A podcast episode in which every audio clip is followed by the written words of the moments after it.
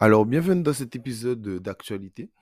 Je voulais parler de deux actualités. Alors, il y a une, va, c'est pas vraiment une actualité, mais je voulais, quand même en discuter avec vous, partager cette petite histoire, parce que je la trouve très intéressante, sachant la crise Covid qu'on a, vécue, où souvent on avait du mal, en tout cas, on a du mal à accepter les contradictions et le fait que les gens ne, soient pas d'accord. Il faut comprendre que beaucoup de choses, pas tout, pas tout bien sûr, mais beaucoup de choses ont changé parce que des gens ont pris position face à des choses.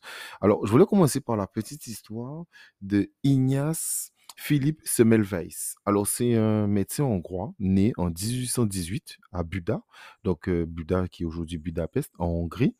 Alors, c'est simple. Quand il était euh, jeune, il travaillait dans une maternité en tant qu'assistant. Et à cette époque, euh, une femme sur cinq mourait d'un accouchement à cause de la fièvre euh, puerpérale. Et euh, en tout cas, c'était fait par un médecin. Et quand c'était fait par une sage-femme, c'était une femme sur 30. Donc, il a commencé à se poser la question, comment ça se fait que dans la même maternité, enfin, il y, en avait deux, mais au même endroit, comment ça se fait qu'il y ait des disparités comme ça, comment les choses peuvent changer. Avec toutes ces études, il s'est rendu compte que si on se lavait les mains avant de faire l'accouchement, ben, le nombre de décès était divisé par deux. Donc, et ce qu'il faut comprendre, c'est que quand il a trouvé ça, et qu'il a dit aux gens, en tout cas en Europe, euh, qu'il fallait se laver les mains, on s'est beaucoup moqué de lui. On s'est beaucoup moqué de lui, et en tout cas, c'est grâce à lui aujourd'hui si euh, on désinfecte euh, ben, tous les éléments avant de faire une opération chirurgicale. Donc, bravo à ce monsieur. Deuxième thème, qui sera le dernier, il n'y en aura que deux aujourd'hui, mais je voulais en parler, l'endettement. Je trouve ça intéressant parce que euh, on va se rendre compte que c'est pas, euh, c'est pas si beau que ça. Donc, parlons de l'endettement de la France. Alors, très mauvaise nouvelle, nous étions déjà endettés à plus de 2000 milliards, mais Macron, entre 2017 et 2022, a rajouté 600 milliards. Ce qu'il faut comprendre, c'est simple, c'est que nous, généralement, on dit oui, mais il y a eu le Covid. Alors, le Covid, dans cette dette, représente que 60 168 milliards, c'est énorme, mais ça représente que 168 milliards. Donc, si on fait les 600 moins les 168, il faut expliquer pourquoi euh, on s'est autant endetté. Alors, ce qu'il faut comprendre aussi, c'est que dans l'Europe, seules la Grèce, l'Espagne et l'Italie sont plus endettés que nous. Tout le reste, c'est moins endetté. On est endetté environ à plus de 135% de notre PIB. Donc, euh, voilà.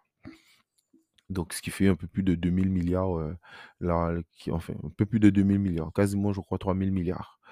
Euh, sans oublier que la mauvaise nouvelle, cette année, en tout cas l'année dernière, la balance commerciale n'a jamais été aussi mauvaise. Donc, par rapport aux importations et aux exportations. Donc, elle est de moins 84 milliards.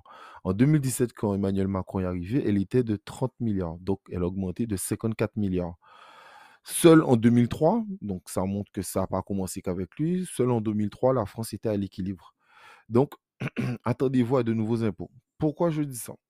Heu, il faut savoir qu'à l'époque, au cas où, à l'époque des rois français, je crois que c'était sous Louis XIV, heu, un Français travaillait généralement, si on prend 360 365 jours, hem, 28 jours environ pour payer ses impôts. Actuellement, les Français, nous sommes à plus de 250 jours. J'ai pas le chiffre exact, heu, je crois que c'était 263, mais j'ai pas envie de dire de bêtises, je vais être large.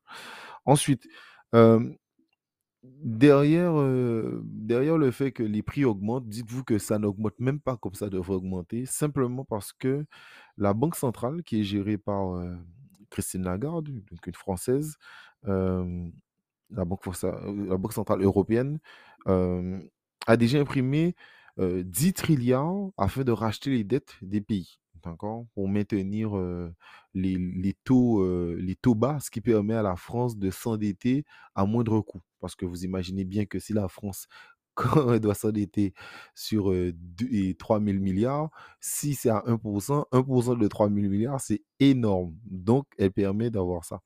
Donc au cas où, 10 trilliards pour vous rendre compte, c'est quoi? C'est, le un et vous rajoutez 21 zéros derrière. D'accord? C'est ce que la banque a imprimé en termes de dette pour pouvoir, heu, nous maintenir, en tout cas maintenir un semblant de niveau de vie.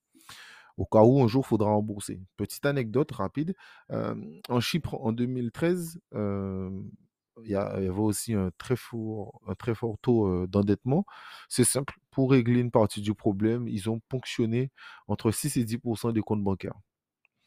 Donc voilà, suite à un décret du gouvernement, et au cas où, vous allez me dire, oui, mais bon, la Chypre, c'est pas la France. Alors, sous le gouvernement Hollande, je vous conseille d'aller lire la loi entière Sapin 2. Elle est très intéressante. C'est une loi qui a été votée sous Hollande.